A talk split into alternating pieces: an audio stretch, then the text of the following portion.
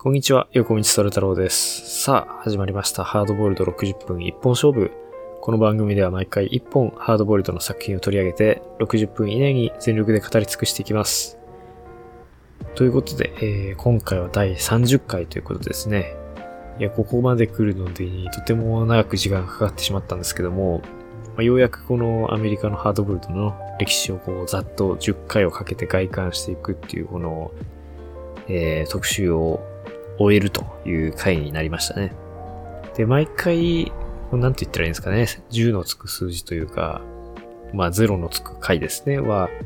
基本的にオールタイムベスト的なものを紹介するという回になってますので、今回もですね、アメリカンハードボルドの中で、まあ僕が非常にこう気に入っている一本というのをご紹介したいと思うんですけども、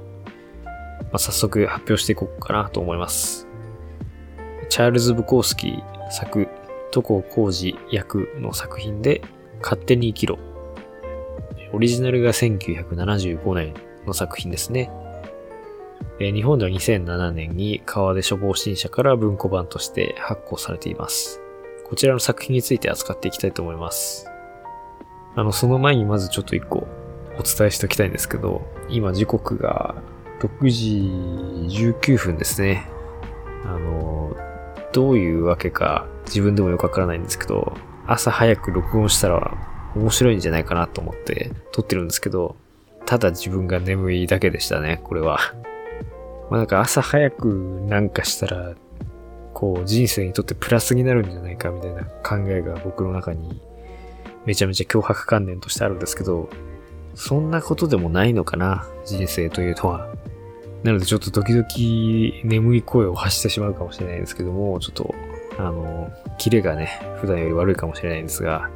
あの、ご勘弁いただきたいと思いますね。そうですね、ブコースキーの勝手に生きろという作品は、あの、まあ、今までの流れからすると、ちょっと外れる作品というか、まあ、ネオハードボイルドから、まあ、女性探偵の出現へ、っていうこう流れを辿っていって、あれ？直近の作品、なんだっけな？あ、地上最後の刑事ですよね。29回で扱ったのが。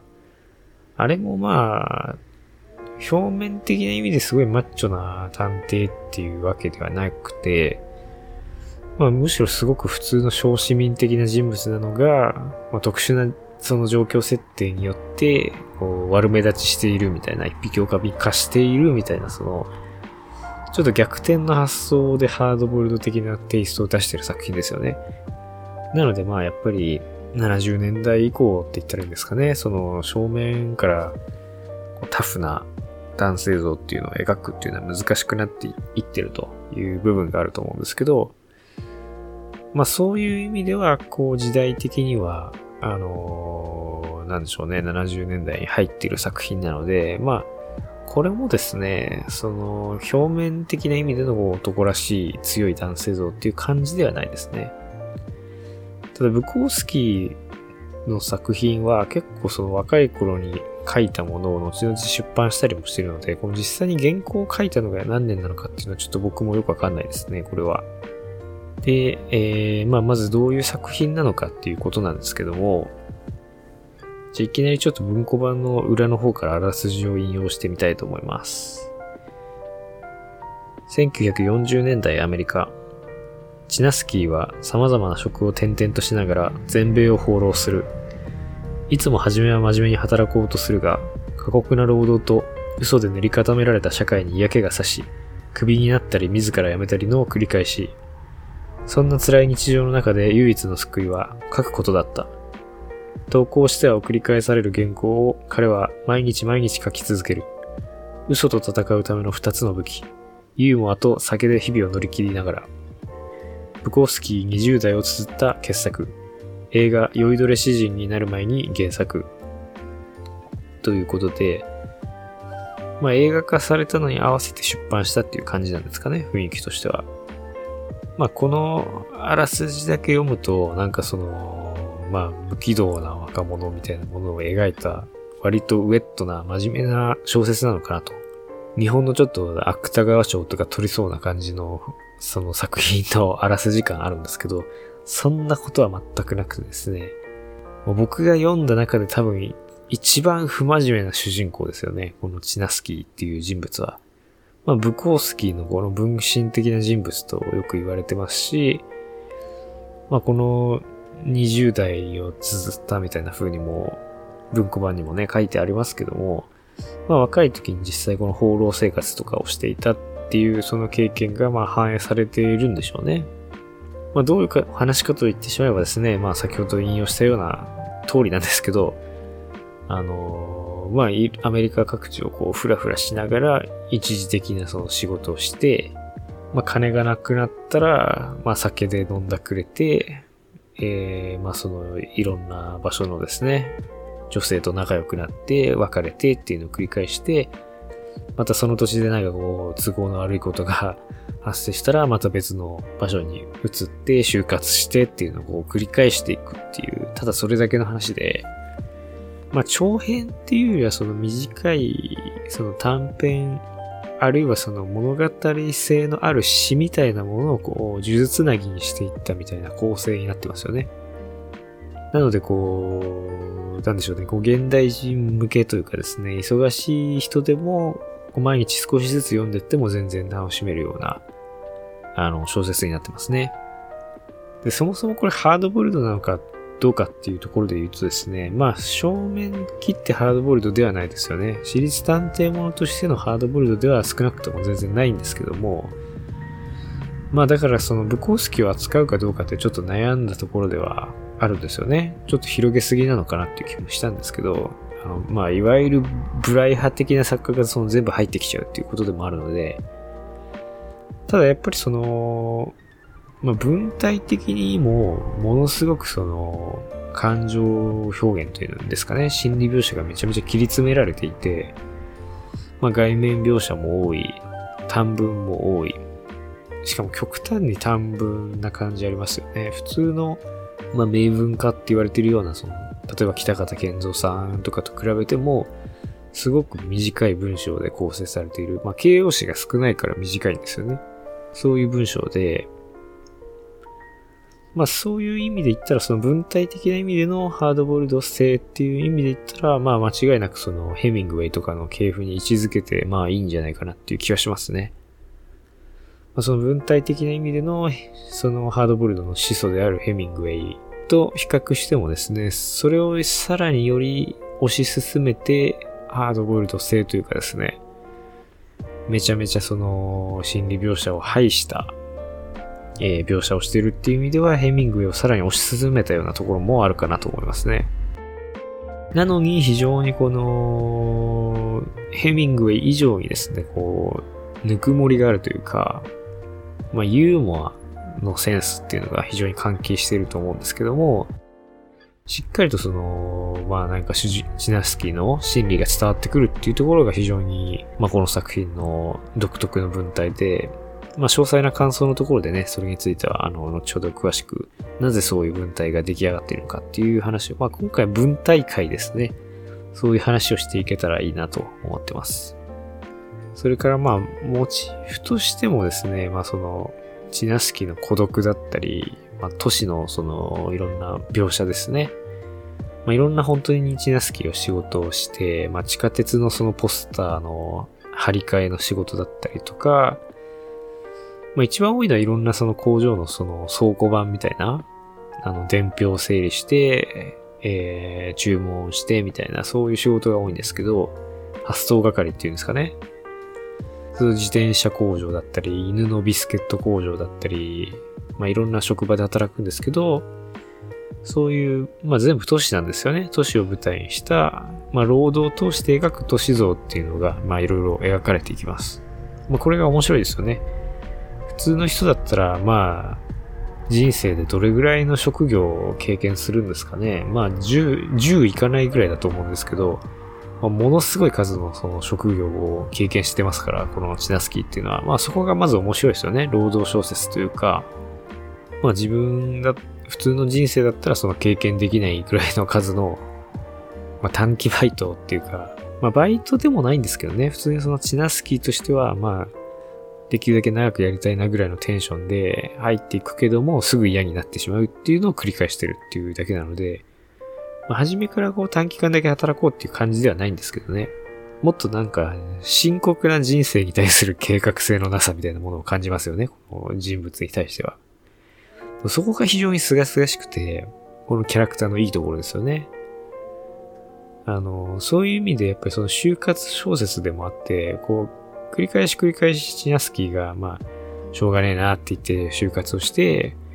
あの、面接官にめちゃめちゃ舐めたことを言うんですけど、そこがめちゃめちゃその、かっこいいところでもあるんですよね。まあなかなか言えないですからね、この実人生で舐めたことを。でもやっぱりそのチナスキーも、その、まあその絶えざる就活っていうのを通して、この社会の歪みとか、なんでその社会に対して、まあ自分が労働力を提供してるのに、つまらない仕事に対してやる気がある風に見せなくちゃいけないんだろうみたいな、まあ、当たり前のことなんだけども確かにその誰もが感じたことがあるようなね、こととかを結構実感込めて書いてる感じがあって、そういうところがですね、まあめちゃめちゃふざけた主人公なのに共感させるような、まあ仕掛けにもなってるのかなって気がしますね。で、ちょっと話が逸れちゃったんですけども、まあ孤独、都市、それから流動性ですよね。人間関係だったり人生のこの流動性。そのつかみどころのない感じというか、まあ、安住の地がない感じっていうんですかね。それからこう、結構チナスキーっていうとこは、まあこれでも、あの、真実をこう重んじているようなところがあって、それゆえにうまく生きられないみたいなところもあるんですけど、まあ嘘がつけない男っていうんですかね。全く裏表がない。まあそこも、なんでしょうね、読者からすると好印象な部分なのかもしれないですけど、それって探偵が嫌なやつに見えてしまう構造と近いと思うんですよね。探偵もやっぱりその嘘がつけなくて、まあそれに対して、こう皮肉を武器に戦っていったりもするわけですけども、まあチナスキーの場合はそれが酒とユーモアなんですよね。まああと女性とのその、まあ、性的な関係っていうところですよね。そこがまあ彼にとっての、まあ生きる糧になっていくわけですけども、と言っても、まあ常にその女性の方がチナスキーよりも上位にあって、あのー、まあなんだろうな、そこも、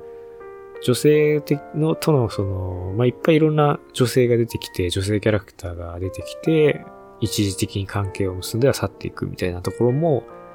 まあ何回も描かれていくので、まあそういう恋愛小説的な面もあると思います。そこから見ていっても面白いんじゃないかなとは思いますね。で、今回はですね、まあ先ほども述べたように、まあこの小説対してそのプロットというものがないので、まあ必然的に文体の話が主になってくると思うんですけど、えー、まあいろんな切り口があるとは思うんですよね。で、まずやっぱりそのめちゃめちゃ下品なところが特徴で、あのー、まあとにかくその下の話が多いと。でその性的な意味でもそうだし、食べ物とか飲み物とか、その排泄とか、そういう意味でのその下品な話もたくさん出てきますよね。で、やっぱ怪我したり病気したりとかっていうその肉体の話お腹が減ったとか、頭が痛いとか、なんかそういうお腹壊したとかそういう話も結構たくさん出てくるのは特徴的ですね。まあ、あと、明けすけなその性描写ですよね。まあ、なかなかこの誰でも聞ける YouTube でこう、引用するのが難しいんですけど、まあでもその性描写とかっていうものが多い割に、この小説は極めて非常にこう、風通しがいいというか、さらっとしたドライさがあるんですけど、まあやっぱり書き方でしょうね。その性描写一つとっても、やっぱ作家によって全然書き方が違うので、まあそこも、まあ本当だったら引用してね、その性描写とか扱ってもいいのかもしれないんですけど、まあブコースキーといったらやっぱりその酒とその性描写みたいな、その、まあ二枚看板的なところがあると思うので、あえてですね、ここではそそういうちょっと肉体的なものを離れたところ、まあ実はそういう面も非常に強いと思うんですよね。特に勝手に生きろの場合。なので、えー、まあ、早速詳細な感想の方入っていきたいと思うんですけども、あの、まあ、文体の中にですね、出てくるいくつかの、まあ、ライトモチーフというか、品質するイメージっていうのがあるんですけど、その中で、まあ、大量生産的なものですね。まあ、いろんな文脈で出てくるんですけど、まあ、工業製品だったり、まあ、消費、社会的なね、その商品的な形だったり、あるいは人間もまたそういう大量生産的なものとしてこう描かれていくんですけど、まあそういうそのちょっと機械的なクールな描写っていうのに今回は逆に着目していこうかなと思います。で、そこにですね、実はその、ブコースキーの文体の、まあ、あるいはその背後にあるその、精神みたいなもの、特徴的なものがあるんじゃないか、みたいな話をしていきたいと思います。で、まずですね、52ページに、えー、ビスケット工場で働いた時のその描写っていうのが出てくるんですけど、まあ、これ結構秀逸な描写なので、ちょっと引用したいと思います。えー、まあ、ビスケット工場で、なんでしょうね、巨大なオーブンでこのいろんなビスケットを焼いていくというところの描写ですね。えー、52ページからの引用です。俺は網をつかみ、後ろのオーブンに入れる。振り返ると次の網が来てる。ペースを落とす方法はなかった。止まるのは機械に何かが引っかかった時だけ。そんなことそうあるもんじゃないし、またそうなったところで小人がさっと直してしまう。オーブンの火は5メートルまで舞い上がる。オーブンの中は大きな観覧車だ。一つの棚に12の網が乗るようになっていた。オーブン係、かっこ俺のことだ、は、棚がいっぱいになるとレバーを蹴って観覧車を一段回し、空いた棚を下ろすのだ。網は重く、一つ持ち上げただけで、持ち上げるだけで疲れてしまう。これを8時間、何百も持ち上げ続けるなんて考えたりしたら、とても最後までできやしない。緑のビスケット、赤のビスケット、黄色のビスケット、茶色のビスケット、紫のビスケット、青いビスケット、ビタミン入りビスケット、野菜ビスケット。というようなまあ描写になっていて、もうちょっと続くんですけど、やすごい面白い描写だなと思いますね。まあちょっとここだけ読んだだけで、あのなかなか朗読ではっきりその伝わるかわかんないですけど、まあ、まず特徴としてはめちゃめちゃ心理描写が少ないですよね。で、一文一文が短くて、あの、描写もですね、すごく軽いですよね。その、形容詞がめちゃめちゃ少ないっていうところもあって、あの、まあ、全然描写がないですよね。その、このビスケット工場に関しても、どこに何があって、どういう空間で何人ぐらいの人がいて、みたいなこと全部省いて、このチナスキーが、まあ、担当している、このビスケットを焼くオーブンのことだけ書いてますから、まずこの省略、こんだけ省略しても意外と読者の頭の中にはイメージがその、広がるんだっていう、まあその感覚っていうのをめちゃめちゃ、こう、分かってるなっていう感じがしますよね。ブコースキー自身がですね、やっぱその働きながら短編を何本も書いて、それを雑誌に投稿してっていう、まあ実際にこのチナスキーが小説の中でやってるようなことっていうのを、まあ、やってたというところで、まあ、チナスキーもなんかその、タイプライターを七七夜に入れて、あの、書くものがなくなってしまって、まあ、手書きで短編を書くようになって、めちゃめちゃ書くのが早くなっていく。で、週に3、4本も書いて、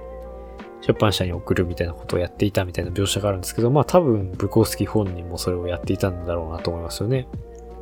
で、その中で、やっぱりその最小限の、その表現で、まあ自分の言いたいことを伝えるっていう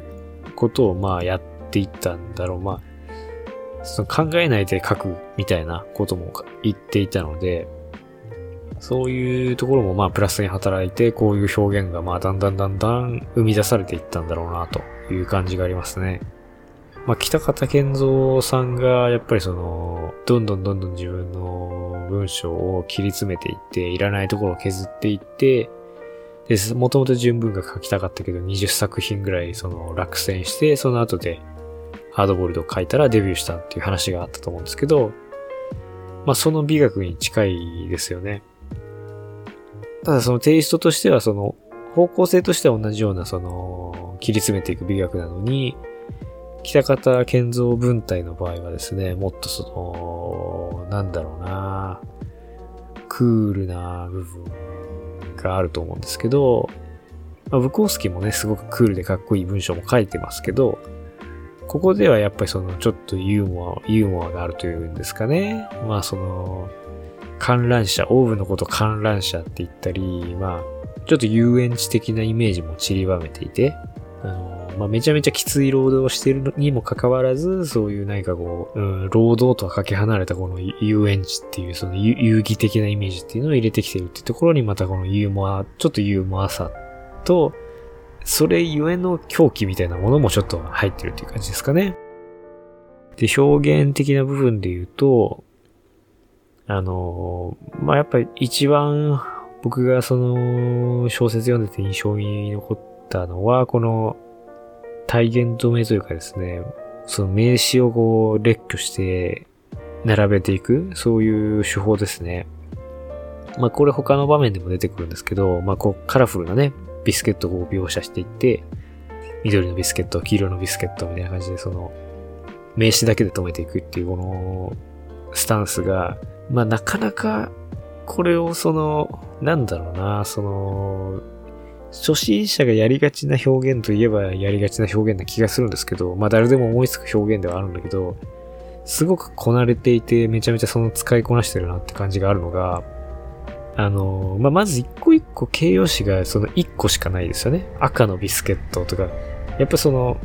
書き始めの人だと、やっぱりその、ゴテゴテいろんなその形容詞をつけたりとか、なんとかのようなみたいなその直言ですよね。あの、比喩を使いたがるっていう傾向が多分あるんだと思うんですけど、まあ、その真逆を言ってますよね。この、ブコースキーの文体っていうのは。形容詞はまあ一個だけだし、色もその赤、緑みたいなその、まあ、色の表現もね、日本語だと特に色々ありますから、赤は赤でもそのシンクだったりとか、なんか、ね、色の名前っていろいろ無数にあると思うんですけど、そういうのをこう突き詰めていきたくなるところを、そのすごくシンプルな表現で留めているっていう、その、あ、だからその、ワードチョイス的な部分でも、その、すごく特徴がありますよね。まあその翻訳がめちゃめちゃいいっていう、とこ浩二さんの翻訳がめちゃめちゃいいっていう問題もあると思うんですけど、あの、基本的にその、なんだろう、処方的な単語選びっていうんですかね、その難解な単語ではなくて、パッと誰でもすぐ意味がわかる日常的に使ってる言葉から基本的にはワードをチョイスしていて、まあ時々難しい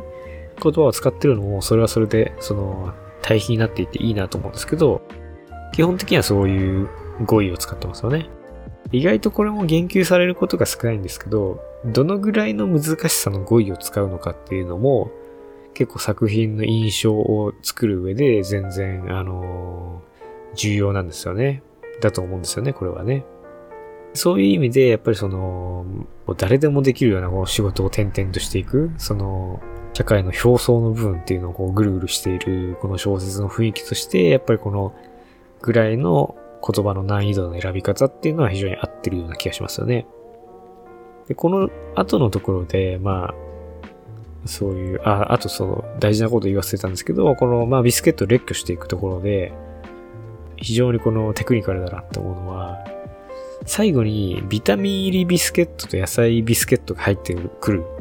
これがあるとないとで全然違うと思うんですよね。っていうのは、それまでのところはまあいろんな色を列挙していって、あのー、あまあカラフルなイメージがこう読者の頭の中で広がっていくわけですけど、そこに最後にそのビタミン入りビスケットと野菜ビスケットってそのビタミンと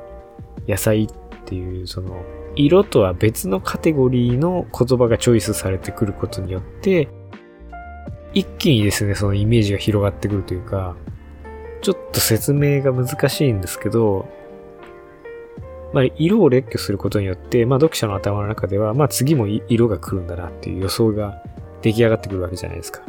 でそこに全く違うものが入ることによって、ものすごいなんか、わあ、違うものが来たっていう、まあ、そういうのはその、文学用語でイカ効果、異なる化けると書いてイカ効果って呼んだりもしますけども、まあ普通の現実を描いているんだけど、何かすごくハッとさせる、びっくりさせるような、その、効果っていうことで、イカ効果って呼んだりもしますけど、非常にこの効果があるわけですよね。まあそれまではただのそのビジュアル的なものを追っていく、その場面で起きていることをまあ想像するっていうモードだったのが、なんかその、急にまあ文体というかですね、文章そのものが立ち現れてくるような、そういう感じがあるんですよね。で、その、まあそれはやっぱり色と、えー、全く別のそのカテゴリーの形容詞が最後に出てくるっていうところでそういう効果があると思いますし、読者の頭の中で起きる出来事として、やっぱその、色のカテゴリーのその流れっていうのがもう出来上がってるので、あたかもそのビタミン入りビスケット、野菜ビスケットっていうのが、一種の色のようなものとして存在するかのような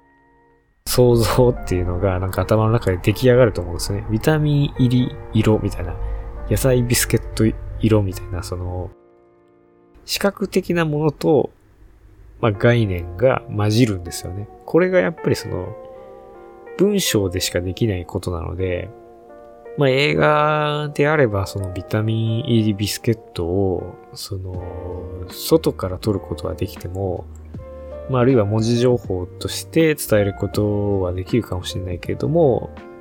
想像の中でイメージを思い描くっていう、その小説ならではの、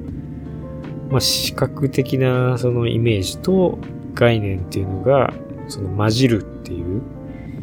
表現っていうのはやっぱその小説ならではだと思いますし、そういう表現を結構ブコースキーは、まあ多用してるってわけじゃないんですけど、パンチライン的にですね、重要なところで使ってきていて、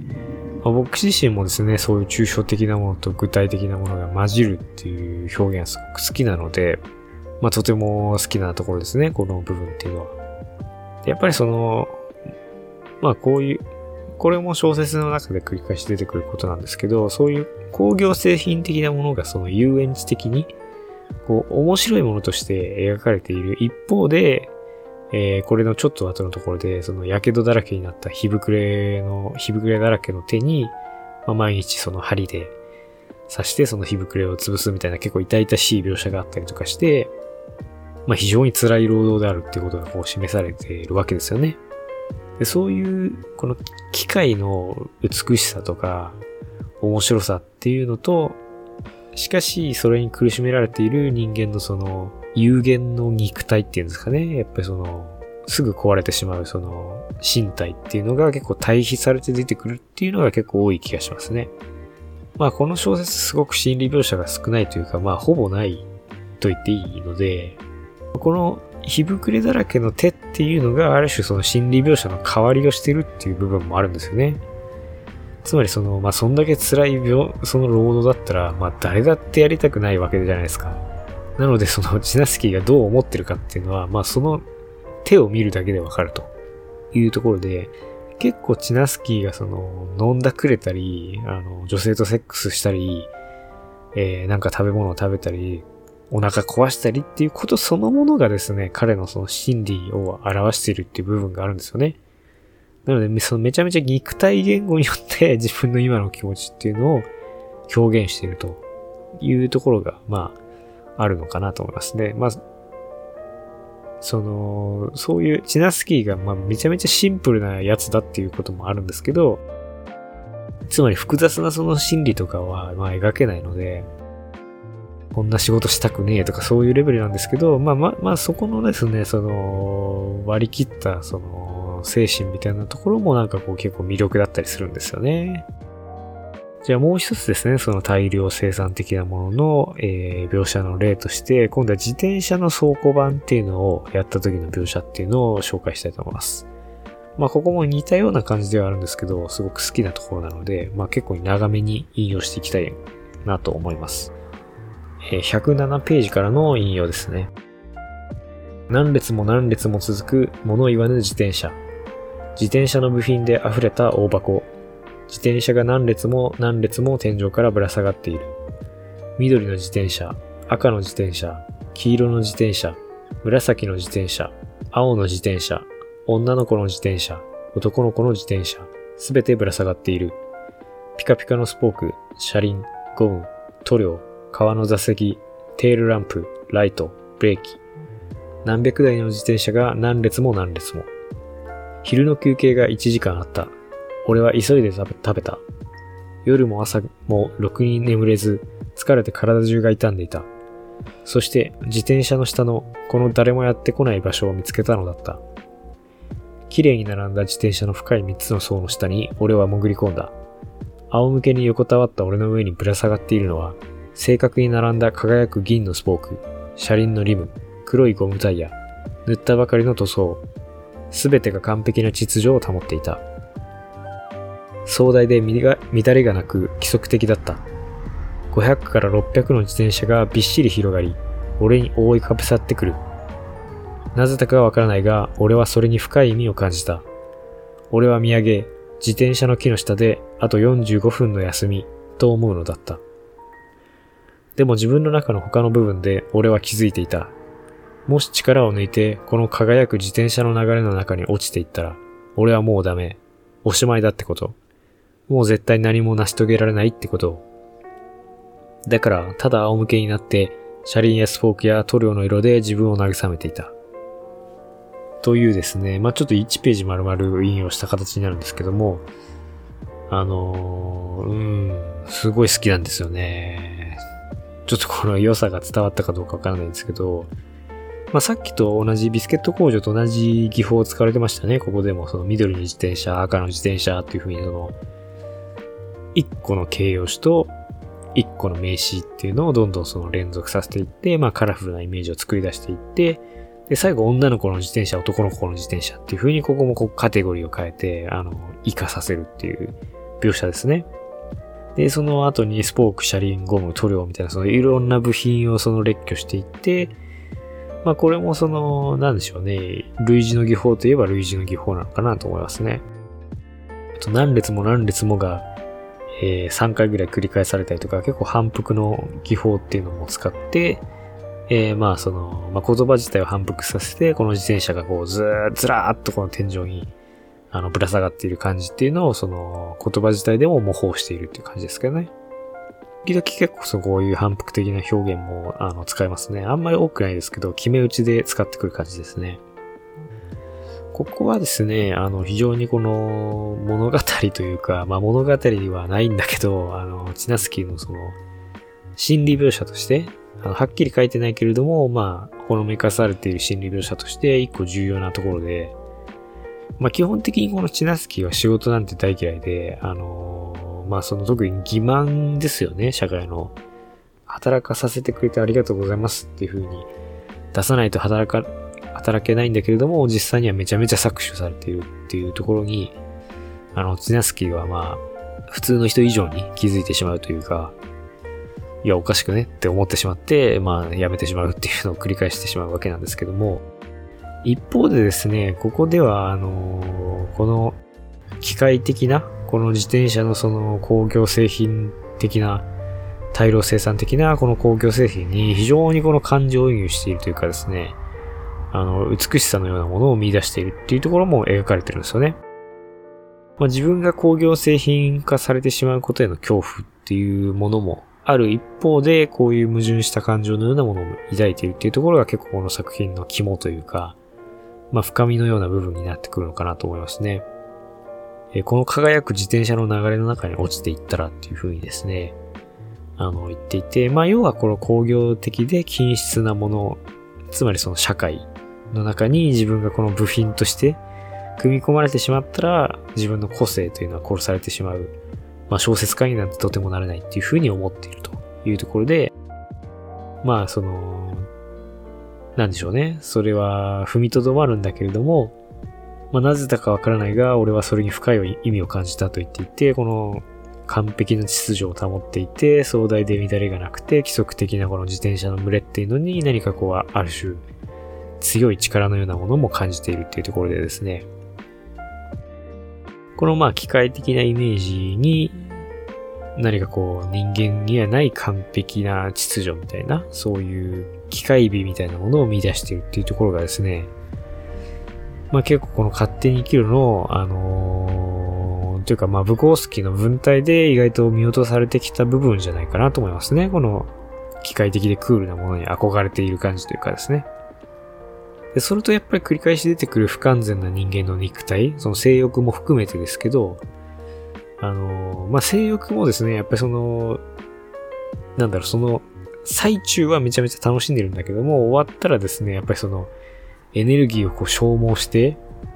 あの、お金もないですから、まあ、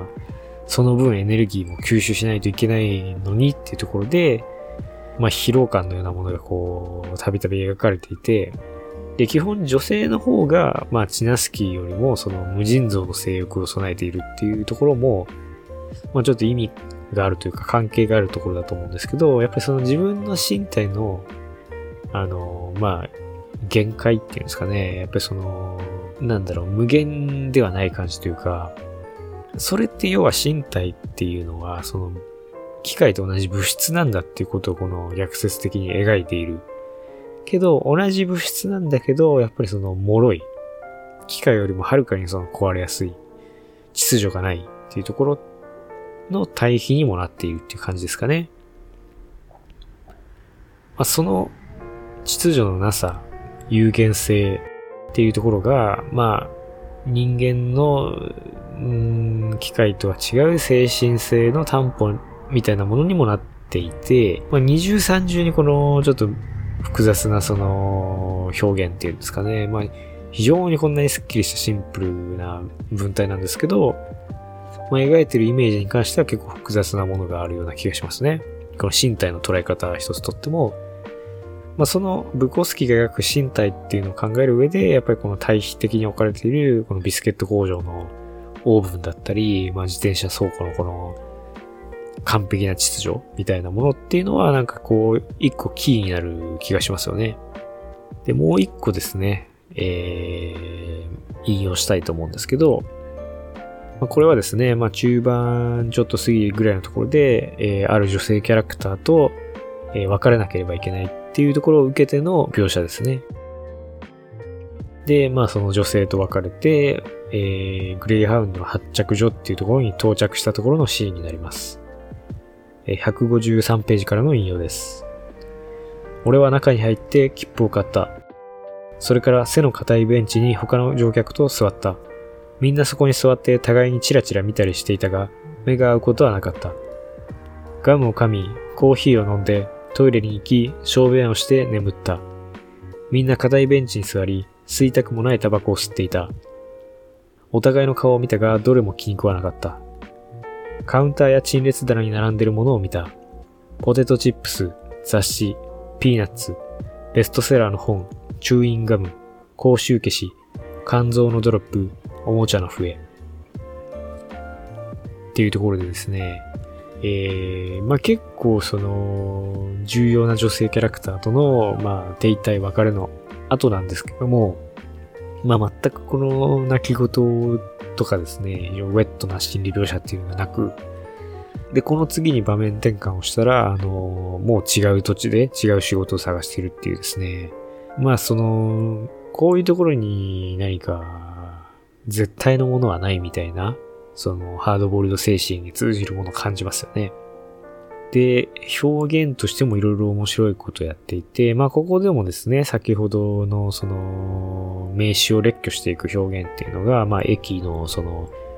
まあキオスク的なことなんですかね。あの、そこに並んでる商品を使ってやられてますね。で、認証の使い方が非常にこう重要で、多分その、俺からみんなにこう、この場面では切り替わるんですけど、まあそこにいるその、匿名の人々っていうものと視点がこう、ふっとこう一個階層が上がって同一化するんですよね、この場面で。まあそれによって女性との別れを受けて一個個性が死んでしまったというかですね、俺という人物の俺性っていうのが、まあ一時的に損なわれてしまったんだなっっていうことがわかるんですよね。まあこれもある種の逆説的な心理描写で、あ、今俺ではなくなってしまったんだなっていうことがわかる。で、そのみんなっていうのがどういう人たちなのかっていうと、まあはっきり描写されるわけじゃないんですけど、まあまず距離感ですよね。あのみんなっていうふうに認証としてはこう、合体したような感じがあるんだけども、まあ心理的にはですね、まあいかにもこの都市で生きる人々っていう感じなんですけど、チラチラ見てるけどもはっきり目を合わさないし、コミュニケーションするわけではない。で、なんならお互いこう気に食わないって思ってるっていう、この、この孤独っていうんですかね、都市の。だからその、まあみんなその、真夜中の発着所にいる、まあある種打ち捨てられたような人々なんですけども、でそこに一種の連帯感はありつつも、結局自分とは違うっていう、その決定的な他者性っていうのがあるっていう描写になりますよね。で、すごい上手いなって思うのが、あの、そこにいるその人々っていうのが、まるでキオスクで並んでいる商品と同一化して、心をなくしてしまった物体になってしまったかのようなですね、非常にこうクールな描写がなされてるんですよね。それはですね、まあ彼らがこう、ガムを噛んだり、コーヒーを飲んだり、えー、タバコを吸ったりっていうですね、まあその、まあまさにキオスクのに並んでいる商品のようなものを消費しているというところで、まあその商品的なイメージっていうのが、まあ名詞として前の文章の中に散りばめられているというところで、まあその商品的な名詞っていうのが、クッションになってですね、後に続く、まあ商品のその列挙の描写とこう、スムーズに移り変わっていくことで、あたかも人間もその陳列されている商品の流れの中に位置しているかのような、そういうその一連の、まあ流れっていうのが生まれてるわけですよね。まあこういうところがですね、まあブコースキーのうまさだろうなと思うんですよね。うまさっていうかまあもう意識してやってないとは思うんですけど、まあ文体の特徴ですよね。やっぱり、うまくない文章っていうのはどういうものかというと、じゃあその、だからあれですよね、みんなガムを噛み、コーヒーを飲み、硬いベンチに座り、タバコを吸っていた、えー、キオスクの商品に並んでいる、キオスクにつまらなそうに並んでいる商品のように、で、まあ商品はこんなものがありますみたいな描写があったら、まあこれは比喩関係は明確になるんだけども、やっぱつまんないんですよね。なこれまあもう主観的なことなんで説明できないですけど、あくまでそれをですね、のようなとかっていうそのはっきりした直語は使わずに、イメージをこうそばに置くことで生まれる共振ブルブル震えて関連性を持つっていうその言葉の効果だけを使って、ここではそれをやっていて、で、それがその、あのー、女性キャラクターと別れて、まあ、孤独になってしまった俺の、その、心理描写にもなってるっていうですね、非常にさりげなく高度なことをやってるなと思いますね。で他にもいくつかその引用したい場面があったんですけど、意外と時間がなくなってきたきたので、えー、まあ、ブコースキー文体のですね、まあ、ちょっとまとめをしたいと思うんですけど、えー、まあ、まず大量生産的なその都市イメージっていうものに対する共感っていうのが描かれています。まあ、憧れと言ってもいいかもしれないですけどね。と同時に、そこで、えー、生きる人々に対する嫌悪感のようなものっていうのがあって、まあ、都市に対する嫌悪感もあって、その二重の精神っていうのが、まあ、この文体の根底にはあるんじゃないかなと思いますね。で、それがまさにその作品に深みを与えている部分でもあって、まあ、いわばですね、その超越的なものになりたいっていう願望ですね。もう人間が物質的なものなのであれば、もう完全に物質になって、その、倉庫のね、天井にずらっと並んでいる自転車のように秩序のあるものになりたいっていう願望と、しかしですね、自分はその、あの、まあ、43ページでは、あの、昆虫みたいに誰が誰とも見分けがつかないっていう風にですね、地下鉄から出てくる人々を描写していたりもして、匿名的な、その、社会の部品として組み込まれた労働者にはなりたくないっていう反発も明確にあるっていう。まあ、その矛盾したその二つの感情のせめぎ合いっていうのが、まあ、この勝手に生きろ文体のですね、勝手に生きろというか、まあ、ブコースキーの文体の非常にこう特徴的な部分になってると思いますね。かつ、えー、繰り返し描かれる、あのー、肉体の、えー、まあ、ドライな有限性の描写っていうのも、その機械と対比をイメージ的になしていて、えー、しかしその二つっていうのは同じ物体であるっていうところで、こう、共振性というかですね、あの、繋がっている部分もあるっていう、そういう感じになってますよね。はい。で、えー、ここからはですね、まあその、特に僕がこの作品の中で好きだなと思ったその個人的パンチラインっていうのを、えー、いくつかですね、紹介したいと思います。えー、まず119ページからの引用になります。そして、ウィリー・ハーマッツは来るのだ。あの最後の直線での走り。憂鬱と酒のもやを抜けて最後に忽然とウィリーがやってくるのだ。という文章になるんですけど、これがめちゃめちゃうまくて、いや、好きだなと思うんですよね。この場面的にはですね、これをお金がなくなって競馬場に通い詰めて行くという場面で、あのー、絶対もう当たんないなって思うんだけど、ウィリー・ハーマツっていう機種だけはですね、こう、あの、もうダメだって思ったところにですね、この主人公たちをこの救ってくれるというような描写になってきて、まあ、競馬描写なんですよね。で、これのうまさっていうのを伝えるのはなかなか難しいんですけど、まあ、3分からなりますね。僕が構成した部分っていうのは。そしてウィリー・ハマツは来るのだから始まって、えー、憂鬱と酒のもやを抜けて、最後に忽然とウィリーがやってくるのだで終わる文章なんですけど、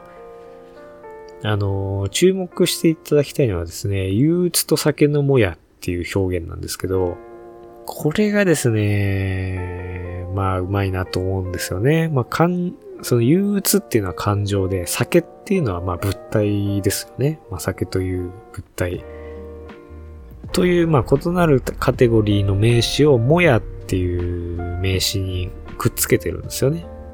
で、それによって、で、もやは、まあなんとなくどっちにでもつながりそうな名詞なわけですよ。まあ憂鬱のもや、酒のもや、まあどっちもあり得るのかなっていう。まあその、もやっていうもの自体が視覚的にもそのぼんやりしたものなので、まあ割と比喩的にですね、酒のもや。酒のもやっていうとまあ酒を飲んでぼんやりした頭とか、そのぼんやりした状態で見た景色のことなのかなっていうのを想像しますし、憂鬱のもやって言ったら、まあなんかこの抑うつ状態になった時のこうもやがかかったように見える世界とか、自分のその働きの鈍った頭のようなものなのかなっていうふうに、まあ意味がわかる。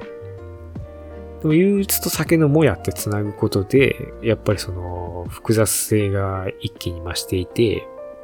まあその心理描写性が生まれるわけですよね。と同時にこのもやっていうその視覚的なものでもあるから、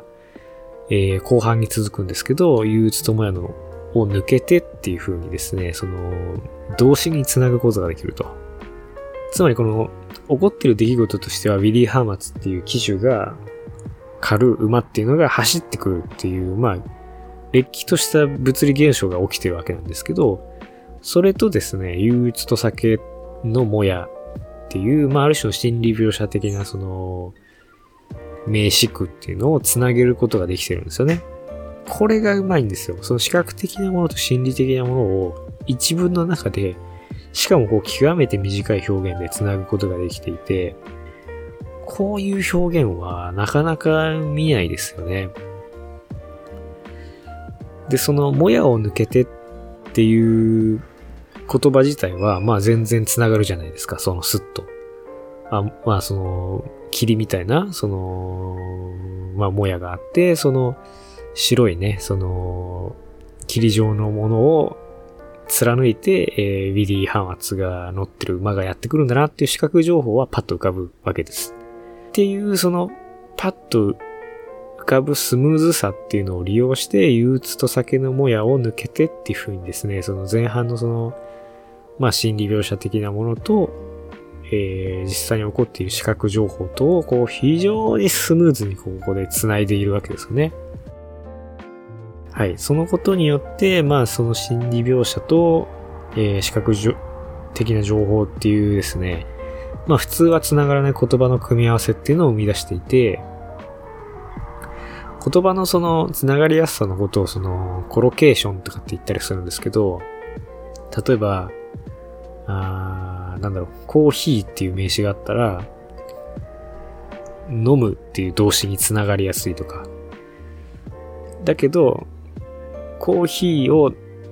その、文法的にはコーヒーを置くって言えるけど、なかなかその、言わないじゃないですか。コーヒーを置くって、液体を置くってどういうことみたいな。